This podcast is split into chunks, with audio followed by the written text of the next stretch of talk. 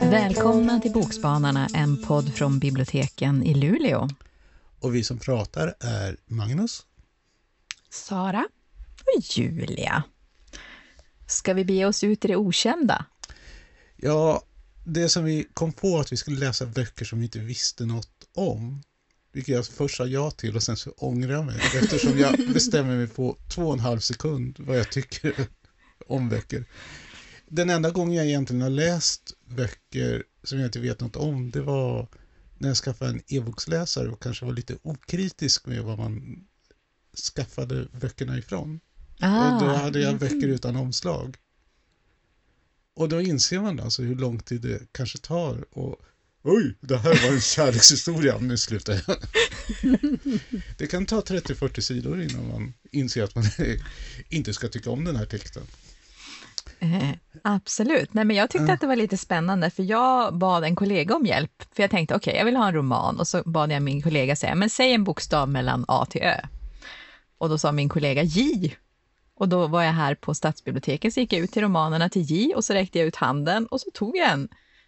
Jag riktade in mig på att erkänna på en lite smalare bok, så, inte den tjockaste tegelstenen. Så då så räckte jag ut handen och så tog jag en ur hyllan och tog ut och sa, den här ska jag läsa.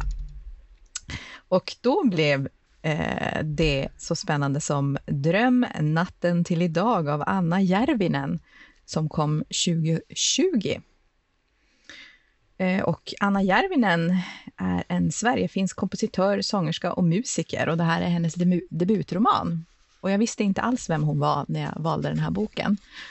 Eh, och jag undvik att läsa på baksidan också, för jag tänkte okej, då har jag, jag ser ju framsidan och kanske får en idé vad jag tror att det är, för det är ju som en blyertsteckning på ett kvinnoansikte på framsidan på den här boken. Eh, och så började jag läsa. Och det är lite spännande, för jag börjar med ett citat från, från en, eh, en sång av Michael Stipe, en sångaren i R.E.M. Som jag kände igen också, så jag hörde hans röst som, som sjöng, sjöng i huvudet. Eh, och det här är skrivet eh, lite, alltså, jag vet inte vignett, men det är som lite olika fragment som vi får till oss som ögonblicksbilder som vi får tolka och fläta ihop lite grann själv. Alltså det är ingen sån här klassisk narrativ liksom från början till slut, utan det är mer lite, lite mer så här ögonblicksbilder. Eh, meningsbyggnaden och ordföljden är också lite speciell. Man fick som lägga in egna pauser, eh, kände jag, för ibland kändes det som att det saknades liksom komma eller, eller sånt. Och ibland hamnar orden lite som man själv tänker in, att, de in, alltså, att ordningen är lite så här äh, spännande. Men det är inte så att, man, att det blir oförståeligt, utan man, man fick bara, jag, jag fick hindra mig, jag fick inte läsa på liksom. Tåget fick gå lite långsammare. Ehm, eh, och, men det gör ju att det känns lite, att man får nästan som typ en medvetande ström, att det är lite som att det hoppar lite hit och dit. Alltså, inte typ stream of consciousness, alltså medvetande ström som typ hos Virginia Woolf, så är det in, kände jag inte att det är, men det är lite mera eh, ja, spä- Mm. flytande på något sätt, spännande. Eh, så det är lite hopp hit och dit. Eh, Funkar det då? Ja, men alltså jag kände ändå att jag fick till mig, men då gör man ju sin egen... Jag tror att man lägger ju märke till olika saker beroende på vad man är för person, så jag får, jag, man kanske får lite olika bild av vad, vad det har för tema och vad, vem karaktären är beroende på vad man själv har för erfarenheter, eftersom det inte skrivs ut tydligt. Och vissa saker som man hade velat höra mer om kommer liksom kanske i typ en, en bisats, och man bara vänta, vänta, vänta, vänta, vänta. det där hade jag velat veta något mer om, men jag tycker Nej, jag tyckte att den var eh, väldigt läsvärd ändå. Alltså huvudpersonen heter också Anna, samma som författaren. Är i 50-årsåldern. Eh, hon håller också på med musik och komponerar karaktären.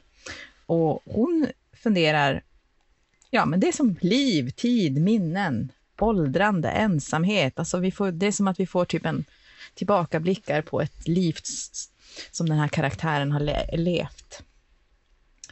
Eh, vi får följa Alltså det är intressant att hon funderar, den här karaktären, kring äh, om inte minnen ibland är lite av en efterkonstruktion. vilket jag tyckte var lite Mm. spännande. Och då tänk, det blir som en, jaha, så tänker man kring hela boken hur, hur det är. Ehm, så vi får följa hennes tankar kring sin flytt till Sverige som sexåring med sin mamma och hur hon var utanför till en början, för hon hade ju inte språket. Om hennes obrydda pappa som är kvar i Finland. Ehm, alltså, som, eh, som, eh, hon nämner sin styvbror, bland annat. För Hon inte gillar, alltså, hur han inte gillade att hon fick hans rum i huset fast han hade flyttat ut. Och så i en bisats i förbifarten nämner hon att han, eh, han låg död i en månad innan hon upptäckte att han var död, alltså senare. Alltså, då blir man så här, bara, vänta nu, vad hände med bron? Varför eh, händer det där? Så det är som stora och små saker som flimlar förbi. Och då är det lite så här, men man vet ju inte vad någon bär för erfarenheter och, och, och minnen, tänkte jag på liksom när jag läste det. Man får följa, här, alltså, följa verkligen hur nära relation hon hade till sin mormor och hur svårt hon hade när hon dog, att hon var som den, kändes som den viktigaste liksom, personen för henne. Hennes egen skilsmässa och relation till sin egen dotter, hennes behov av ensamhet och skapande, hennes badrumsrenovering. Alltså det är mycket liksom som det är verkligen, ni förstår min så här tanke att det är liksom medvetande, alltså det, hopp, det liksom hoppar hit och dit men ändå ger som en bild av ett liv. Och hon är inte alltid så snäll med sig själv. Eh, det är nästan som hon tycker att vad, vad är det för mening att göra vissa saker? För vad, vad, varför ska jag göra det när det ändå inte blir någonting eller händer någonting? Hon undrar vad, om man tappar viljan, då blir det ju ingenting med både ens liv eller samhället om viljan försvinner. Så det är som en, en, en tunn liten bok om en kvinna i 50, 50-årsåldern, hennes tankar, minnen och funderingar kring livet och döden. Det är väl det jag har läst. Det är en väldigt vacker titel, måste jag säga. Absolut, jo, Drömnatten till idag. Men när jag tittar på den, den ser ut som en Julia-bok tycker jag. Om den hade varit knallrosa och hade en bred eh, vringad man i öppen skjorta som tryckte en kvinna mot sig, hade du valt den då? Men jag, jag tog den boken som jag valde. Liksom. Jag, jag bara valde den i hyllan. Det var som inget annat än att jag ville att den skulle vara lite tunn. Det var det. Det var, jag såg bara hur breda ryggarna var, så tog jag den. Så att, ja, jag valde ju en bok som eh, kanske hänger med i vad jag brukar välja för böcker. Men det var in, inte tanken. Men om man, om man skulle någon annan gång, då kan man ju be någon annan välja åt mig. Men jag tycker det är intressant det där, för jag tror ofta det mer handlar om att man väljer bort än att man väljer. Mm. Framförallt när det gäller kärleksromaner och jag är man. Och jag vet att så fort det är något som är rosa så ska ju inte jag som man då läsa det. Och det handlar ju kanske att eh, kvinnor upplever att de vill bygga ett rum där de liksom kan dominera och där de faktiskt inte kommer in med en som säger men herregud, det här var ju inte... Kan inte läsa något om diskbänkar? Nej. Så jag tror att vi är minst lika mycket det vi väljer bort som vi väljer. Ja, men det tror jag absolut. Det, det säger ju absolut någonting om, en, om vad man inte väljer att läsa. Mm. Ibland är det så mycket enklare att hitta det du vill genom att sortera bort det du inte vill. Och jag tror att det går så sekundsnabbt så att vi inte är medvetna om det. Eh, och jag ska då prata om en bok som jag inte heller var medveten om. Därför eh, anledningen att jag läste den det var på grund av en olycka. Oj! Eh, vi skulle ha ett författarbesök här på SB och mannen som skulle lett samtalet kunde inte liksom ta det. Så en vecka innan så fick jag frågan liksom, vill du göra det? Och jag som inte säger nej till någonting säger ja, det gör jag ju. Och, och så insåg jag, ha på en vecka så ska jag alltså läsa en bok som jag inte vet någonting om. Eh, Jag ska förbereda frågor och framförallt så ska jag prata med en författare som jag aldrig har hört talas om. Spännande. Härlig Eh. utmaning. Ja, det var verkligen en utmaning. Och eh, som tur var så gillar jag boken och boken som jag pratar om är Kitos Baby av Karina Mallinen Lundin. Och eh, den utspelas på 70-talet och det är Heiko Eino som kom, flyttar från Finland till Sverige för att bygga sig ett nytt liv. som dels kanske kan bestå av ett bättre välstånd om man ska tro Eino, men består väldigt mycket av kvinnor och sång om man ska tro eh, Heiko. Så man har en strävsam karaktär som ställs mot en levnadsglad och hur de här två männen, även om de är ganska olika, hur de också på något sätt berikar varandra. Eh, I och med att eh, de kommer från Finland och liksom bosätter sig då i Mälarhöjden så även om boken är skriven på svenska så pratar de ju finska med varandra. Och eh, under liksom bokens gång så lär de sig svenska med lite olika resultat. Och det är ju alltid intressant det där. Hur beskriver man folk som pratar på ett språk på ett annat språk? Mm. Eh, och jag tycker att de har lyckats ganska bra. Det, det, finns alltså där någon trevning liksom i hur de tar till sig svenskan. Och även om det då borde alltså vara skrivet på finska så ty tycker jag hon lyckas förmedla liksom det. Ibland kanske lite, lite som jag skulle säga plump humor. Men i och med att hon är finlandssvensk, eller inte finlandssvensk, svensk kvinna, nu säger jag fel. Alltså hon är finsktalande som har flyttat till Sverige, eller hennes föräldrar. Så är det ju, hon äger liksom det utanförskapet och hon äger det på ett väldigt bra sätt. Eh, jag älskar ju 70-talsstämningen i den. De, när de far med färja så köper de liksom sådana små ananaskarameller. Och när de gör det så... Jag har ju hållit i de där burkarna själv. Jag kan känna dem i handen, hur de doftar när man öppnar dem. Och sen hur de fastnar liksom i gommen sådär eftersom de är ganska sega. Eller hårda och kladdiga. Och hela boken är svetsad alltså med så här referenser till klädstilar, orangea plexiglasringar, olika ställen i Stockholm. Och jag känner, jag köper det här. Alltså det är en nostalgitripp för mig över allt annat. Och till min stora förtretelse så berättar författaren att eh, vårdhemmet som en av huvudkaraktärerna arbetar på är, egentligen låg i Djursholm. Och då har jag liksom precis föreställt mig, okej, okay, Mälarhöjden ser ut så och så. Och när de sitter och pratar om det så kommer jag på att det som jag placerat det i, det är alltså ett café som ja. jag har varit på i Mälarhöjden som ligger i en sån där villa på en stor tomt. Och det tycker jag också är en styrka liksom i en bok när den klarar av att berätta en historia samtidigt som det blir en sån här synergi hos den som läser den. Mm. Så man plockar in sitt eget liv i, i det. Jättehäftigt. Ja. Eh, kanske inte att jag har fått ut den historien som personen ville berätta, men ja, det kan Nej. jag bjuda på. Eller hon ändå... kanske får bjuda på det. hon får bjuda på det. Som, var det ja. inte Gunnar Ekelöf som sa att jag är bara den första som läser mina ord? Mm. Eh, den handlar ju också om den där konflikten mellan två kulturer. Liksom ska man bli eh, lämna det finska bakom sig och bli svensk eller ska man liksom vara båda två?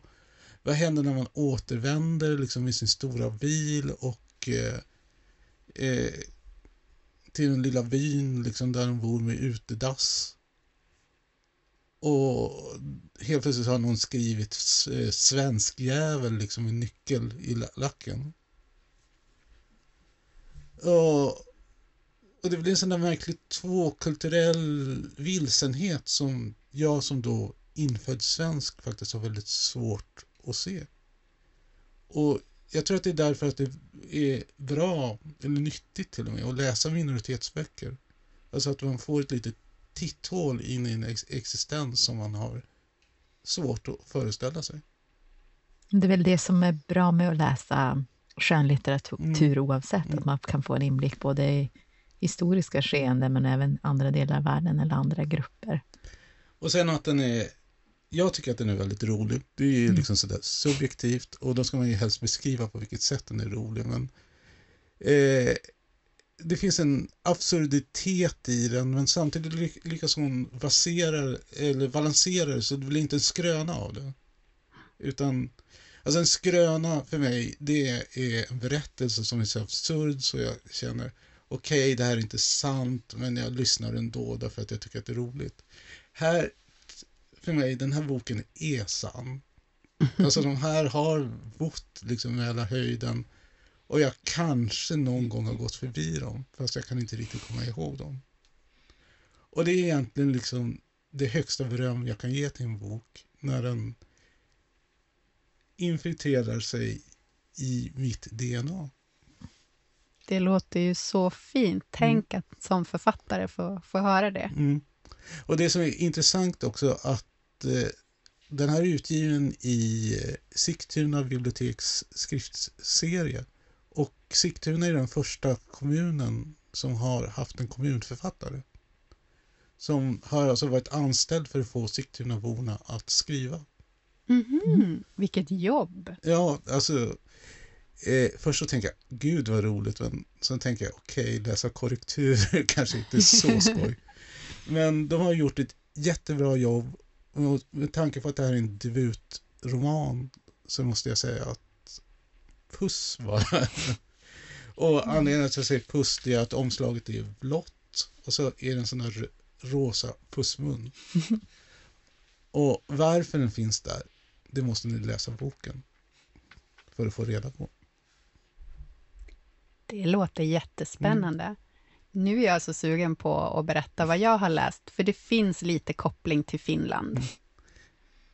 Det blev ett o, det blev tema Finland utan att vi hade planerat det. Alltså. Utan att vi hade tänkt det. Eh, vi kanske får dö- döpa om temat. Det finska avsnittet.